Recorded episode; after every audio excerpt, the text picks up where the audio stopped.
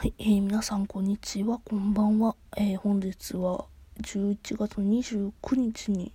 撮っております。もうなんやったら11月に30日も経ってもうてんねんけど、いや、もう12月入っちゃうな。もう、やばくない？もうすぐ年末やで。どうする？もうすぐ3平成30年終わんねんでびっくりせえへん。ほんまにびっくりする。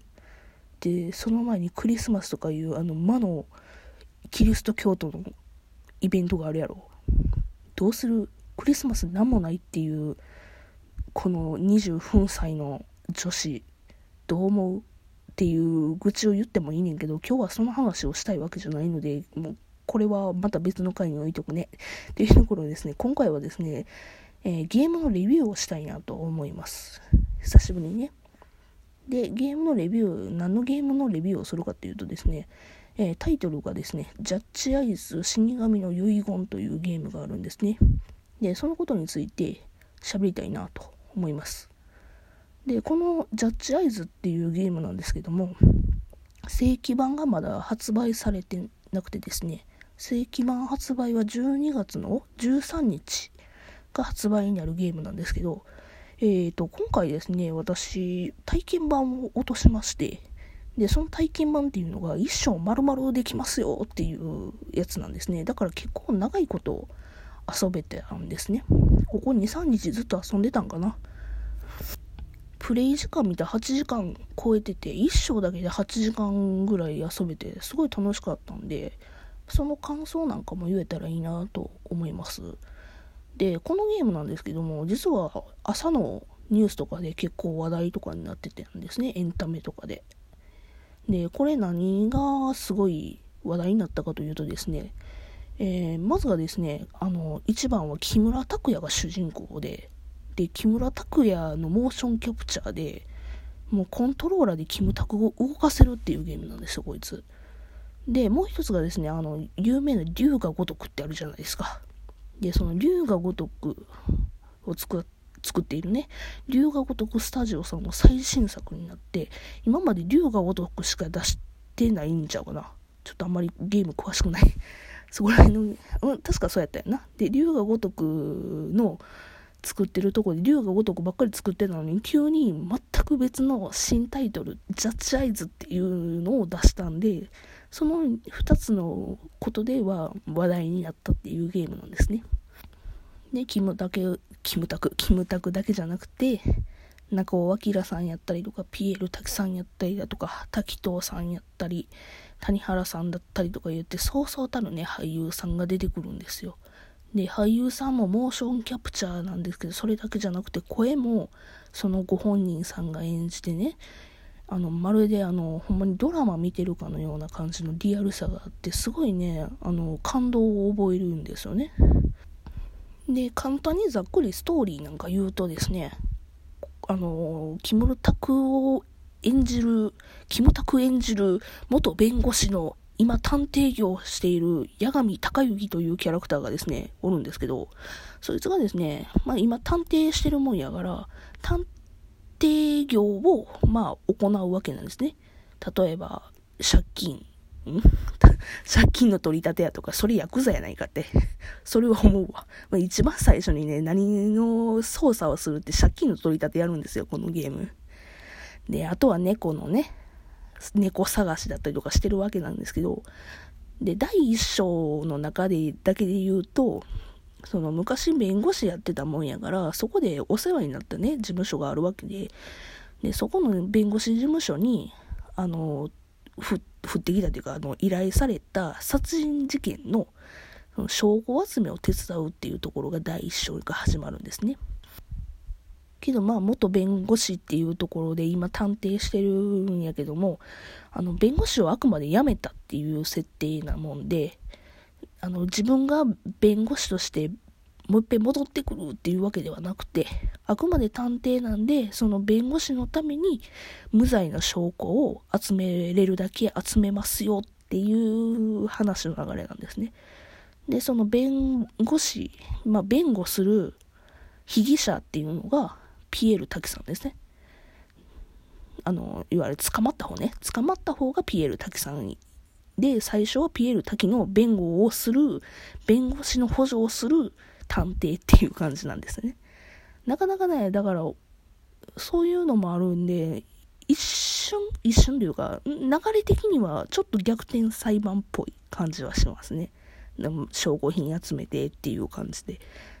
で、無罪を勝ち取るために、え、真犯人は他にいるんじゃないかってもう、逆転裁判かなっていう最初はちょっと思うんですけど、いや、そこはね、やっぱりね、逆転裁判と一番ちゃうところはですね、やっぱ竜が如くなんで、ヤクザとかね、チンピラと戦うわけなんですよ。めっちゃくそアウトローなんですよ。びっくりせえへん。あの、要は、逆転裁判でなるほどくんが戦うようなもんなんです。びっくりするでしょ。で、それが木村拓哉なんですよ。そら、売れるに決まってるやんっていうゲームなんですよ、こいつ。まあ、私のこの、あの、拙い話でね、どんだけ魅力が伝わるかわからないんで、もしよかったらですね、体験版を落とすなりね、実況者さんとかがやってるから、それの動画を見るなりしてね、どういうゲームかってぜひ見ていただければいいんですけど、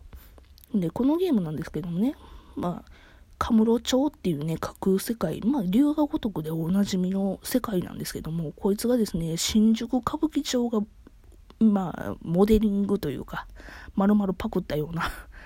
パクったって言い方悪いな。丸々、まあ、そいつ、その歌舞伎町を、あの、キャプチャーリングしたような街があるんですけど、すごいね、まあ、まんまっていうのもあるんで、すごい、建物がね、綺麗なんですよ。まあ、建物自体は古臭くて汚いんやけども、要はあの解像度とか言うてんでね、すごい綺麗で、なんやったらね、あの、オープンワールドやねんね、今回も。で、龍が如くシリーズ今までやった人はすごいわかるんかもしれないんだけど、あの、すぐね、お店入ったらロード入るじゃないですか。で、また出てロード入るじゃないですか。そういうのがね、今回全然あらへんくて、もしかして龍が如くの最新作とかやったらもう、あの、全然ロードとかなくなってたんかもしれないけど、なんせ私が過去にやった龍が如くのシリーズがですね、あの、Wii U でやってた、 one、two、three とかそういうやつなんで、あの、その時ロード画面普通にあったから、うん、まあ、それでも少なくなったんやと思うんやけども、で、今回、その、ジャッジアイズね、カムル町を舞台として動くんやけども、もう全然ロード画面なくてさ、建物の中入って、ね、入ったのに、もう普通に入ったか、普通に入って、もう店員とすぐ喋れんのよ。ロード画面全くなくて。ねオープンワールドで何がええって、あとは、あの、自由にキムタクを操れるからさ、すごくね、あの、まぶっちゃけイケメンなんすわ。だってさ、イケメンがさ、武術を使ってさ、チンピラ、ブサイクなチンピラをさ、あの、一掃してんねんで、そりゃかっこいいやん。めっちゃかっこよくてさ、ね、あとは何かな、イケメンを操れるからさ、変なこともできるわけよ。例えばさ、オカマバーに行ったりとかさ、あとはなんか、いつもフレンチ食べてるんやろっていうような感じのキムタクでも牛丼を食べれたりとかさ、あとは、え、いつもこんなことせえへんやろっていう感じでさ、ハンバーガーショップ、ショップ行ってさ、あの、ポテトだけ食べるとかそういうこともできるわけよ。そんな耳っちいこともね。で、あと一章の体験版の中ではできひんかってんけど、その、なんていうのかな、あの、ポーズ画面ポーズ画面ちゃうな。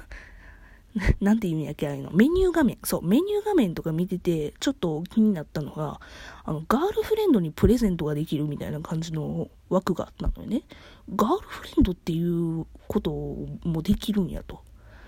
つまり、あの、留学如くでいうところのガールズバーとかに行けるってことなんかなとか思いながら。で、けど第一章の体験版の時ではちょっとできなさっぽかって。で、あとは、ゲームセンターにも行けるわけなんですね。まあ、過去、留学如くシリーズも行けるんです。行けたじゃないですか、セガとかにね。で、それも、要は、キムタクのこのジャッジアイズの中でもできるよっていうこともあるらしいんですけど、まだ体験版の中ではできませんでしたというところで。もしかしたら正規版になるとすごい楽しいものが待ってるのかもしれない。あとはね、体験版の中で何が面白かったってね、あのー、フレンドっていう、今回あの、ジャッジアイズだけのオリジナルのものがあるんですけど、そこでね、あの、サブ、まあ、フレンドっていうのは、まあ、言うなればサブストーリーなんですね。で、フレンドができて、そこのフレンドの中のサブストーリーをやったら、そのフレンドの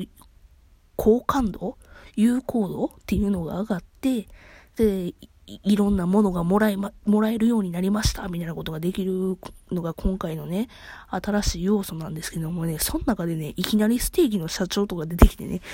おおびっくりみたいな。いきなりステーキの、いきなりステーキってほら、あるやないか、店。またこのいい肉の日に繋がってるかもしれんけど、このいきなりステーキの社長が出てきてさ、ね、いきなりステーキの社長がいい話をするわけは、もう大爆笑したね、あの時は。で、他はですね、そうそう、あの、カメラっていうモードがあって、あの、携帯のスマホでカメラが撮れるよっていうモードがあるんですけど、その中でね、インカメがあって、で、木村拓哉のインカメで、あの、自撮り写真が撮れるっていうこともできたし、あと体験版の中でやから、もしかしたら正規版で変わるんかもしれんねんけど、あの、猫カフェがあってさ、猫カフェの中に入って、猫と戯れてるとかあるんやけども、で、体験版やから、あの、店員と話したりとかもできへんし、猫と会話できるかってそうでもなくてさ、ちょっとした背景みたいなことになってんので、うわ、11、また時間なくなって次のパートに分けます。っていうところですね、えー、いろんなことができちゃいましたっていうところでですね、続き、次のパートで喋りたいなと思います。ちょっと一旦切りたいと思います。よかったら別の回も聞いてください。えー、このまま聞いていただけると嬉しいなと思います。というわけで今回はここで切ります。それじゃあまたね、バイバイ。